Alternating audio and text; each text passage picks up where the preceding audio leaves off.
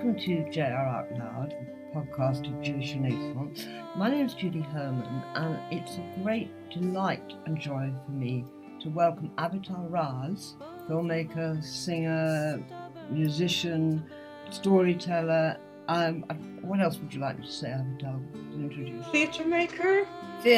Maybe that should be top of all that list, because we've got a lot to talk about. We've got My Jerusalem, your film, Your Jerusalem, the documentary. Can't wait to talk to you. Thank you very much. It's a pleasure. Avital,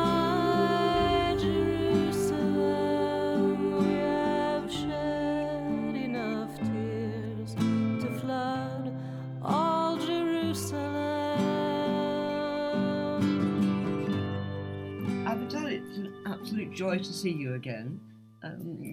Years ago, you came to Northwood and Pinner Liberal Synagogue, as it was then, now the Ark. Wasn't it? Right. Yeah. I'm still in contact with Aaron, our rabbi, our mutual friend. Yeah. I think I came to Yom Kippur and did a space service. It was either last year or the year before that, but it was online. As we so often are. Where are you actually now, physically? I'm in Sheffield. You are in Sheffield. What a lovely place to be. We're here to talk about actually both films. I did watch Your Jerusalem. Okay. The biggest surprise, obviously, was to see Aaron popping up, Rabbi Aaron. Yeah. I would say to everybody, watch both films. I'm not quite sure what order I would say. What if you wanted people to watch both films? Which order would you like them to watch them in? I think the show first. Mm-hmm. So we did it right. So. Good. It was just night. Last night, I just suddenly felt I could see I had a link to it, and I thought, right, very interesting. It throws a lot of light on it from a lot of people, a lot of opinion. So first of all, we should probably nail what we think about My Jerusalem, and then we can talk about the people who appear talking about it, including your amazing parents, which I must talk about too. So it is beautiful and brutal. Thank you. I suppose I would say, I mean, I printed up the words of the song Edinburgh Surprise, and the more I look at them, the more I see the beauty, not the brutality, in a very strange way. And they make me cry. So, that's really lovely to hear. Thank you. So I wonder if we should start. That seems to have been the jumping off point for My Jerusalem anyway, in a way, isn't it? Do you think?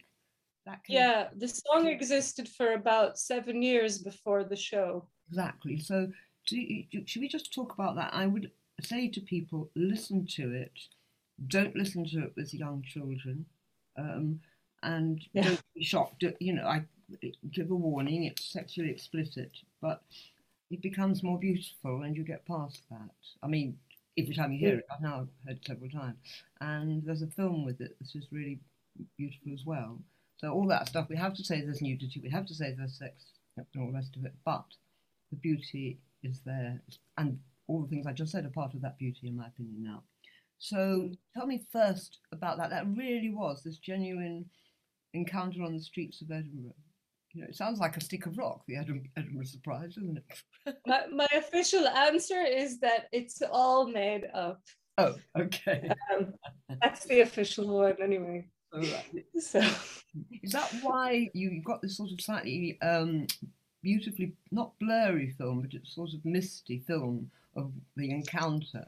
And sometimes it's you, but there's a sort of blonde woman in it. Right. I was actually walking around Edinburgh with a camera and just taking whatever I could find. And the only reason that blonde woman got in was because there was something a bit dodgy going on there. She was very drunk and someone seemed to be taking advantage of her.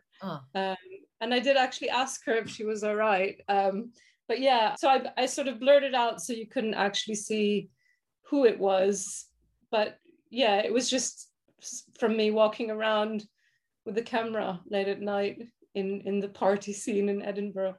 But then you were quite brave, because you do actually have footage of you lying, apparently after this sexual encounter, with what are we going to say?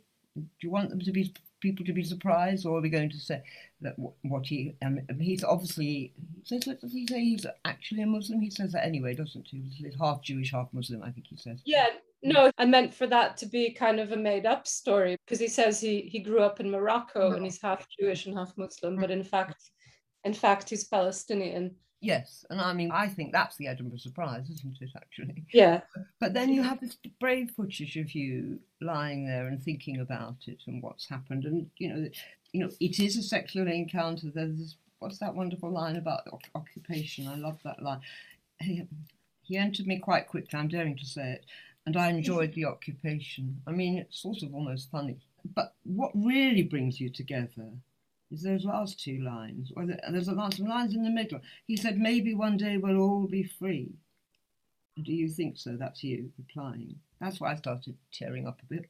And then at the end, you go for a walk hand in hand. He walks you home. And you tell me the last two lines. It shouldn't be me saying them all the time. What are those two beautiful lines that you end it with? As he walked me home, we were silent. We were walking hand in hand. And we both felt a sweet sadness thinking about our common land. Yeah, and that really, to me, is a jumping off point for the other film, I think. But all the sorrow and misery that's happened.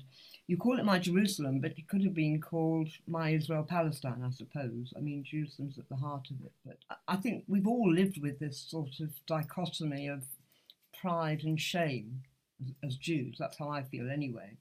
For all the time I can remember. I mean, just to tell you that I've done quite a lot of BBC recordings from there, and I can remember one particular day wanting to record the sounds of Jerusalem, and they were completely, to me, summed up. I walked down the street, I heard church bells, then I heard, I think, muezzin, and I also walked past a Haida, and I could see what that is, a religious school, and there were boys inside davening, that is praying and chanting, and overhead I could see helicopters, and those obviously were army helicopters, and I thought, wow, this is such a tense place, and I almost never got past feeling tense in Jerusalem. I never got past it either, and I grew up there, but yeah, it is a really I mean, this is just a side note. My mother had her 70th birthday on Wednesday night in Jerusalem. And I was watching it on Zoom, and they were in some courtyard of the Nature Museum. And at some point, the landlady started shouting at them and cursing them and saying that that they shouldn't be there, and actually closed the gate on my sister's hand. And I was saying how that would never happened in this country, and my sister said, well, it's always happening in Israel, because people are a bit on edge all the time, so aggression is a really quick response to that. You say the landlady, do you mean the person who let out the place to them? Well, that's an extraordinary thing. It was a bit of the landlady was lending it out to the synagogue where my mother works, volunteers, and then they told her that she could use it, but it was, I mean, maybe they didn't have exactly the right permission, but she was really awful and, calling them garbage and everything, So that it goes on. And what is she an Arab citizen of the State of Israel? Was she or not? No, she's a Jewish woman. My point was just that people are very on edge over there and tense, and it's really easy to get into aggressive. Like my sister was saying, how especially now when it's post the very recent war, and everyone's even more tense than usual, that people just become aggressive really quickly, that it's sort of just under the surface. And do you find it a tiny bit easier somewhere like Tel Aviv or perhaps Haifa, or is it's getting worse there as well, I gather? Yeah, I mean, Tel Aviv is a bit of a bubble of secular Jewish people. So it feels a bit like, almost like a city in Europe, but then that the Gaza Strip is 40 minutes drive away, which makes it a bit weird.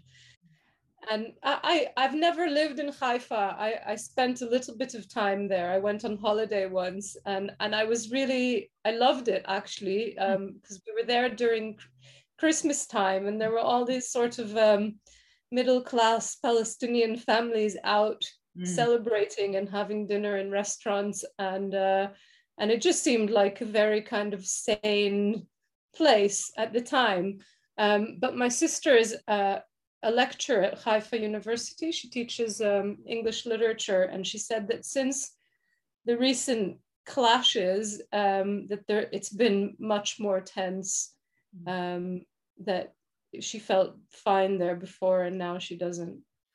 It's interesting that you should say that, because I still feel from watching My Jerusalem, and indeed Your Jerusalem, but particularly My Jerusalem, that perhaps it explains why all that happened when it happened. It was waiting for us a match to light that fire this time round. It just got worse and worse. So it's just one of those things, isn't it, that you keep hearing these things. I don't know how you feel, but when I hear anything about, you know, the occupied territories, like, oh, the Palestinians there aren't being given the vaccine or something, I go into a massive guilt trip straight away, and I do always feel that slight guilt. And that's despite my children. I've spent time in Israel. My children both did Shnat, which is the year there. They went to Latana, lovely inclusive kibbutz, you know, that's very green and all the rest of it. But you know, I still, you know, it's always there, isn't it? Which is what obviously the film is about. So do you feel that your film is sort of almost predicting all this in some way? It's part of the story, isn't it? Well, it's predicting that there's a sort of unending cycle, that it doesn't seem to find any solution anytime soon. But I guess what I was trying to say, you know, bringing in the children's choir conductor, who's a Holocaust survivor and a paedophile. That's a very different mix, isn't it? To be a survivor and a paedophile, yes, quite. Yeah, well, he was kind of using his experiences in the Holocaust as, you know, nobody suspected him, because especially when I grew up in the 80s, you know, it was almost, you couldn't talk about it, first of all. Like, my grandmother is a survivor, and actually my next show is about her. But she wouldn't talk about it. It was just this big, huge taboo that nobody ever mentioned. And then the conductor, so I guess I was trying to show how that is often used as a kind of excuse to behave badly. And, you know, if we think of ourselves as victims all the time, then how can we be aggressors? Because we're busy being victims. But so I guess I wanted to show that we're both. And I find when I came to this country, I was very involved in Palestine Solidarity events. And I performed in various medical aid for Gaza fundraisers, and so first I got a lot of backlash from Jews, especially in Manchester. I got lots of messages telling me that for a particular event, it was a fundraiser for children in Gaza. And I got letters saying that I'm betraying my family, that my family's ashamed of me, that I'm betraying my people, all kinds of stuff like that. So I felt like, you know, that. And then on the other side, I got criticized. Someone wrote a letter to a festival I performed in. Well, that's in the documentary, actually. Yes. But she also talks about how I didn't put this in the documentary because there just wasn't time, about how manipulative it is that I start the show in the Holocaust Memorial Museum, as if to show that Jews are eternal victims. So what I mean is that I think in this country, not Jewish people, but people on the left that are involved in criticizing Israel, if you do mention the Holocaust to them, the reaction I get is sort of like, stop whining about that happened 70 years ago, you know. I've even been told, this was in Berlin, I performed, and this woman said, you're the Nazis now.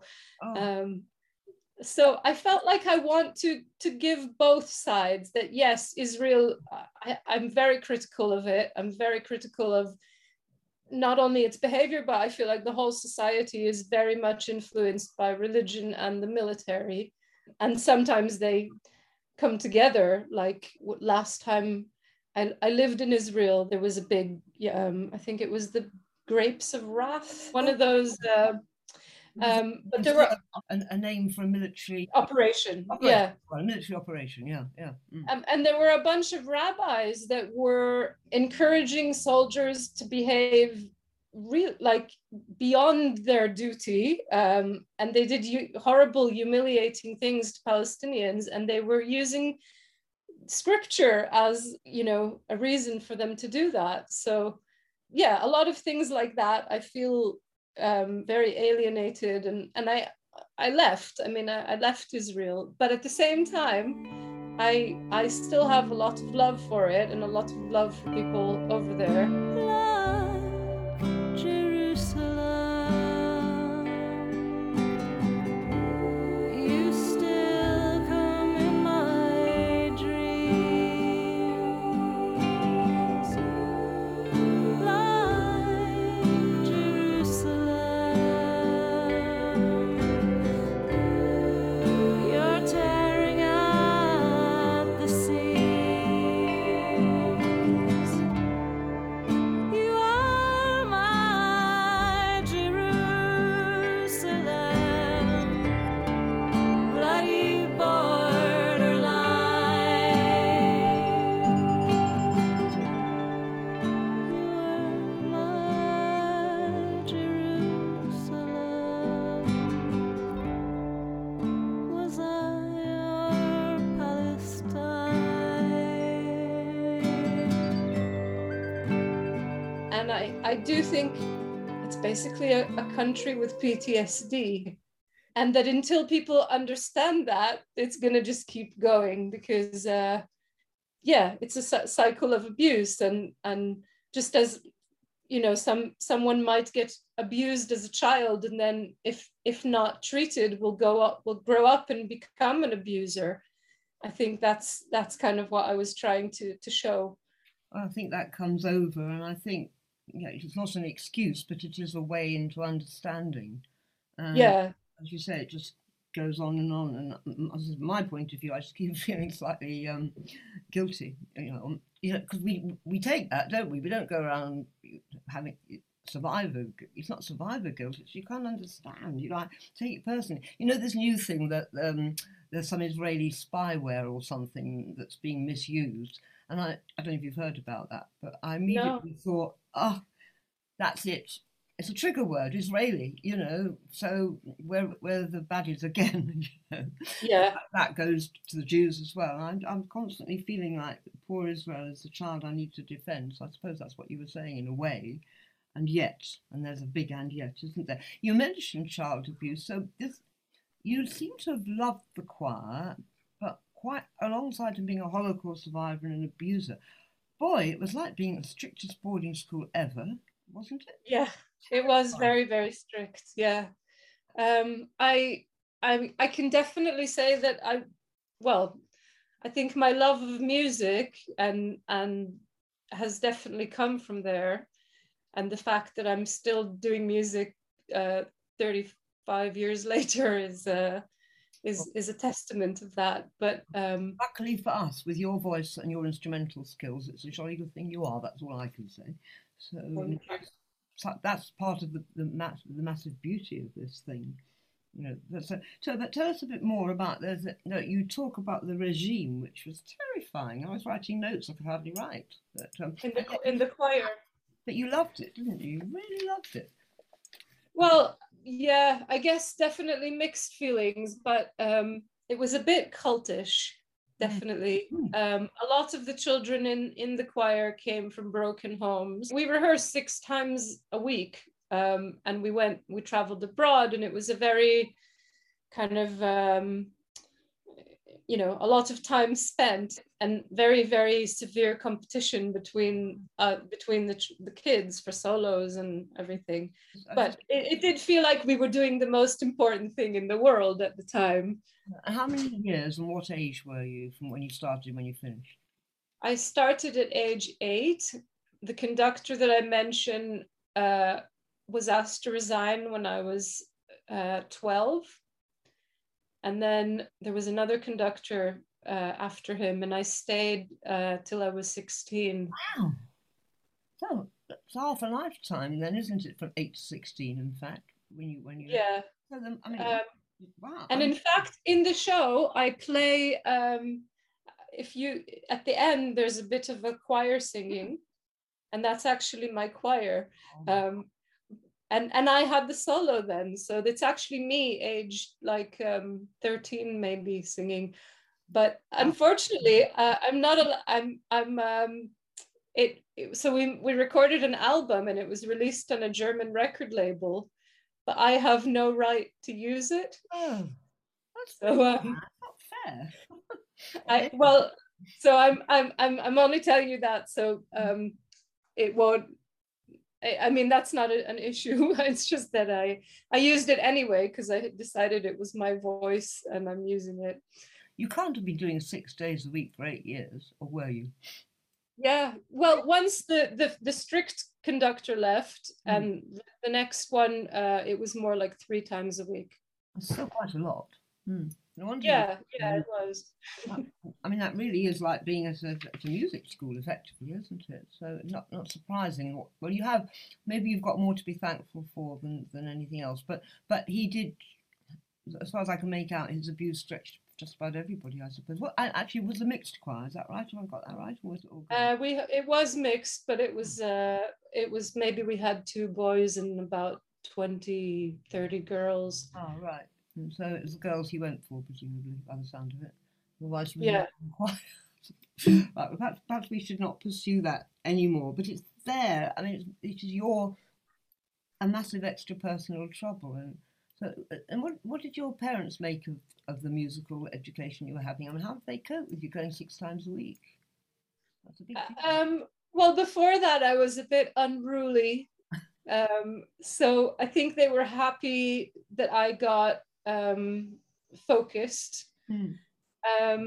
There is something that actually didn't make it into the final edit of the play, but at one point my mother went to talk to the conductor on my behalf because he was being quite hard on me, and he told her that that I'm a very troubled child, and without the choir I would jump out of the 4th floor window. And he got her very nervous, and so they actually felt that the choir was saving me, and I think that's kind of typical for the way paedophiles sort of work. So my mother was grateful, you know, that he was there, and that I was busy, and that I was passionate about something, and she loved the music as well. She'd come to the performances, and she'd be so proud. I know what it's like to be proud of a child that can sing. His voice broke, actually, just I should tell you, but I do understand what it's like when it's your child doing it. We wondered why our son was in the school choir, because he never sang at home, and we thought it's a bit weird. You have to go to these early morning small choir practices. He's supposed to be that good. What is it about at a boys' school? I don't understand. It's like, it's sort of, you can feel where I'm going here. And then we went to watch him actually singing, and you know, I think my hand, I grasped my husband's hand, and I practically made his palm bleed because I could not believe what I was hearing. So I get half a clue on how your parents must feel. I mean, it's the pride that you have in a child when you can hear them doing something that's their thing. It was your thing, so, and they're doing it. Mm. I think later they found, you know, things I did much more difficult and cringeworthy, and they've sort of bravely sat through it, and I think they're still proud now, but in a very different way, and they've definitely had to process a lot, you know, all the sex stuff and the nudity, and so yeah, they found that a bit difficult. So in the show, it's very interesting because when we're watching the live show on stream, which I think we've all got used to in lockdown, haven't we? But you've got the live audience there, and that does make a big difference, I think. That is a live audience, right, I'm right, but it's quite a small audience. So we filmed it thinking that we just make the documentary and have maybe little bits of it, but then lockdown happened. So me and Chris, the filmmaker, worked really hard to try to make it more watchable, because at first it was very interesting to see how something that worked on stage is really, really boring to watch on a screen. So we added a few extra video bits, and also I added more of a soundtrack. So in the streaming version, there's all kinds of, like, you can hear cars honking. Yes. So all that isn't in the show. The show is just me and guitar. And there's one or two audio cues, but other than that, it's just quiet. So that was an added... So no video in the show? Is that what you're saying? No, there is a little bit. So there's the video, there's mostly slides that you see on the screen behind me. And there's a little bit of video that comes from the music video of the Edinburgh Surprise. And there's the masks at the end with the Chad Gadya song. Yes. But we added a few more, like, for instance, there's I talk about the bus, and then you see a very short clip of people in Israel in the 80s getting on a bus, which wasn't in the show, but it just felt like the medium of film needs a bit more, like it was too monotonous to just watch me on stage all the time. I think I'd like to go on to talk about the other film, but just I'm quite surprised by what you've just told me about the actual nuts and bolts and technical side of that film. So you've now got something that was shot once, and you can now use it whenever you want, which I would have said it has a future beyond the 7th of August. I mean, I presume you're hoping to... I mean, would it not be possible for you to rent it out? Because it's, you know, it's an extraordinary film. So. Yeah, I mean, I don't really know what to do with it after that, but... Any ideas would be great. I mean, obviously, it's always going to have to come with that slight warning about the content, but I think it's such an important film to contextualise, as you say, the Holocaust, the situation, the uneasy relationship. You know, I have to tell you this, I think, is very relevant. I once, in the same trip I was talking about when I recorded those Jerusalem sounds, I was doing stories of different people. One was lovely lesbian girl, and one was this fantastic Israeli Arab girl, and I went to meet her in her hometown, and just before we enjoyed her magnificent hospitality, I think there was a stall selling breads or whatever it was, and I went up to buy something, and when I bought it, I said Toda Rabah, and I was whisked to one side. Don't please speak Hebrew here, you really have, I have to teach, I can't remember what it was now, I have to teach you immediately what thank you is in Arabic, they don't want to hear Hebrew, and that's right in the middle of Israel, apparently this town is the most central town in Israel, remind me what thank you is in Arabic so I can remember. Shukran, which I should have known. She said, you should have said shukran, sorry, I should have warned you. I felt terrible, but that's how, I mean, that's a tiny example, but that sort of tension's there all the time, isn't it? Strange. Yeah.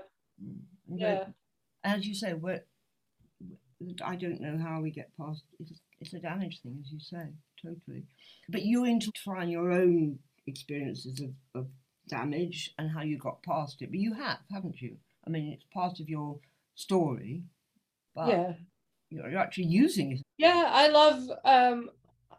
I find it really healing to make work about painful subjects. My next show, I've just started working on a new one, and it's all about miscarriages and my grandmother's ghost. So it's actually, working on it is making My Jerusalem seem like a pretty easy show. But I do find that since whatever I'm going through, if I can use it, it makes it, you know, gives it a more, it makes it more bearable, and it's using it creatively, which, you know, is good, I think. And I hope that other people feel that way, you know, that there's some sort of healing element in hearing about traumatic events, talking about them. I think singing about them. Singing about them particularly, I would say, because you can. But I was actually, part of my funding, Arts Council funding for the new show is to create a creative writing workshop for women who have gone through this. So I was trying to research it, and in Sheffield, I was trying to find groups that might be interested. And I was told, so I found all these groups that help refugees, women with pregnancy and whatever, and I kept mentioning, they kept telling me that miscarriage is just something that people don't want to think about and don't want to talk about, and especially in a lot of the women in these groups are from Muslim countries, and it's considered shameful. And it's just something that women want to put behind them, and that's it. Then you do need this film that's crying out to be made, and it needs to be made by someone who's actually experienced it. Just a very brief word on Your Jerusalem, unless there's something more you wanted to say about My Jerusalem. Yeah. Oh, I just wanted to say about My Jerusalem. Well, this connects them to both, I suppose, that when I performed My Jerusalem, a bunch of times we had panel debates afterwards, and I invited, people. What one debate we had it was two artists, that one of them is from a Palestinian background and the other one is from South Africa. And one time we had someone from Palestine Solidarity Campaign, and people said that, criticized me, that in My Jerusalem, I'm not bringing the Palestinian perspective. And I felt that I'm not Palestinian, so I don't feel that I can bring the Palestinian perspective. But for that reason, I wanted to make the documentary. Also because, so the name My Jerusalem, in the show, it's a quote from this ultra-Orthodox woman on the bus that slaps me, and then she says, "This is my Jerusalem." But then someone wrote a complaint letter to Migration Matters Festival in Sheffield and said, for an Israeli to call their show My Jerusalem is a, I've just written it down here. For an Israeli to entitle her play My Jerusalem is itself a political statement, and one that omits the fact that another people, namely Palestinians, also lay claim to that city. So for that reason, I called it Your Jerusalem, because it's not my, I didn't mean for it to be my Jerusalem. I just meant that it's, this is my experience of Jerusalem. And so so that's where the idea for the documentary came from.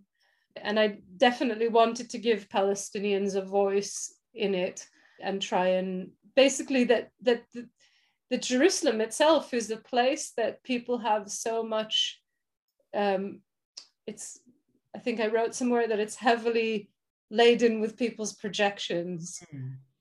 And so much baggage around the concept of it, as well as the place itself. So I guess I just wanted to unpack that more in the documentary. And also the fact that I got criticized from both political sides in the same month. That is very Jewish, very Israeli, and probably very Palestinian. You you can't get it right. You can't win. Yeah. I think that's what it's called, isn't it? You can't win. Yeah. But it must be hard. I mean, it's brave. I think you're very brave. Yeah. Thank you. Well, to be honest, I released a song years ago called "Oh Isabel," which is about it's also a song about sexual abuse. And a friend of mine put it in a. He wanted to help me get views for the video, and without asking, he put it in a football forum. And he wrote, "My mate published this song." Oh. And then I woke up to horrible comments. Like the worst one was, "This woman needs to be kicked hard up the twat until her vocal cords fall out." But this lasted for a year. I had trolls for a year, and everything I released, and I wrote a blog, and everything came with these horrible comments. But in a way, what year was that? I think it was 2013 or 14. Well, where do you think? Yeah, because I just feel my pandemic is Twitter and all this sort of terrible stuff. I can't bear it, but yeah. I've got so much worse. But if what you're talking about in 2013 was already terrible then. But in a way, I feel like it's given me a really thick skin. Yes. Okay. And prepared me for what was to come. Because by the time I released Edinburgh Surprise, I actually went to that friend and said, "Can you please put this on your football forum and see what all of your mates think?" And he did, and there weren't that many comments, because the fact that I was offering it rather than, I think they. I love it. I absolutely love it. You are amazing. Yeah, but yes, it's quite. You've been, what can I say? You've been hardened into quite a fire, haven't you? You know what I mean? They talk about that, don't they? Right, I'm dead impressed. So, one of the things I want to talk about the other film briefly is that both your parents do appear in it. That you talk about their background, and there's on your father's side, I think it's a Holocaust survivor. Yeah, yeah. And I thought what was wonderful was that you asked them what they thought about your film, and they said, I mean, it's brave for them to cope with all that too, isn't it, actually? Because you are uncompromising and rather hard-hitting. You say it like it is, so it must have been interesting. And for you're brave to ask them, brave to put it in the film, and they were brave to be in it. So before we talk about anyone else, just can I say I'm most impressed with your parents. So, and I'm impressed with them too. I thought it was brave of them, and I was really happy they agreed to do it. Yeah, and it was actually not something that we discussed very much in my family. So the show really kind of brought up a lot of difficult conversations that we needed to have. But I think it was also healing for the family, at least from definitely me and my parents. Well, that's good, isn't it? And they did have this very important perspective on it as well, because they were representative of some of the Jewish histories that you talk about in My Jerusalem, as I say, particularly on your... I'm trying to remember the exact situation that your mother comes from, so you have to remind me. She grew up in America, and her father was a Reform rabbi that kept being... moving from congregation to congregation every few years. So she ended up doing her high school in Mississippi, and she was the only Jew in her school. That must have been hard. And the same synagogue that my grandfather worked in previously was bombed by the Ku Klux Klan. I suppose the fire that you are honed in, and your parents, is quite extraordinary. There's so much history there. It's great that you are able to tell it, and I can sort of see why they might be able to, to cope with your film. They've got such wonderful, amazing and terrifying history themselves. That's why I say you have to watch the other film. It's absolutely, don't see how you watch one without the other. It really does throw it. So then how did you choose, I was terribly proud to see Rabbi Aaron in the film, and then there were all these people from various backgrounds, and you always say if they're British, where they're from, Manchester or wherever, which I thought was interesting. So tell me a little bit about your... Yeah, so some of them, I invited them to the show itself that was in Manchester Jewish Museum. I've got a couple of friends that she's Jewish and very, very active in Manchester Palestine Solidarity Campaign, and her boyfriend is Muslim and he is also very active. So they were both there. And then the two artists I was mentioning to you, that Danny, that's half Palestinian, and Sarah, that's from South Africa. Mm. And then I have another friend there who grew up in East Berlin. Oh, yes. Which I didn't expect to have her in it, but she just had some really interesting things to say about growing up in a segregated city. Yes. And also about, her church raising money for Israel and all that, which I thought was interesting. Yes, of course, Berlin is a massively important dimension as a divided city. And then I've also got, I guess that for me, the most meaningful encounter there was with this woman, Stephanie, who I hadn't had any contact with in 20 years. She was married to Ziad, who died.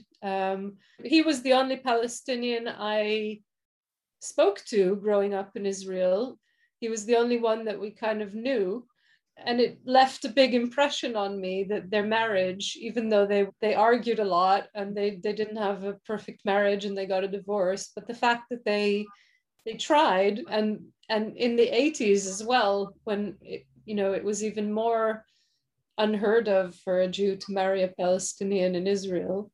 So it was really lovely to catch up with her and to show her the film. And she had no idea that she left such an impression on me as a child. Oh, yeah, that's lovely for her. Yes, yes, I could see that. Yes, yes. Yeah. So there you are. As I said, it's an important gloss on it, I think. But just finally, something completely unrelated. Tell me about you and Indian music. Yeah. So I lived in India for 6 years between the age of 22 and 28. Mm-hmm. And I studied a style called Dhrupad, which is the oldest form of Hindustani music. And it's very meditative. And I studied it. I loved it. It's all improvised, but it's very strict rules of how to improvise in the rag. Towards the end of my stay, I sort of realized that as a singer who isn't Hindu, that if I was an Indian classical instrumentalist, it would have been maybe easier. But as a singer, that I wouldn't really be taken seriously there as a foreigner, singing, you know, about Shiva and Krishna and all that, because that's what the texts are. But actually is what studying that and the fact that it's improvisation caused me to start writing songs. Because before that, I was just doing classical music, and the music like lived on the page. I couldn't improvise to save my life.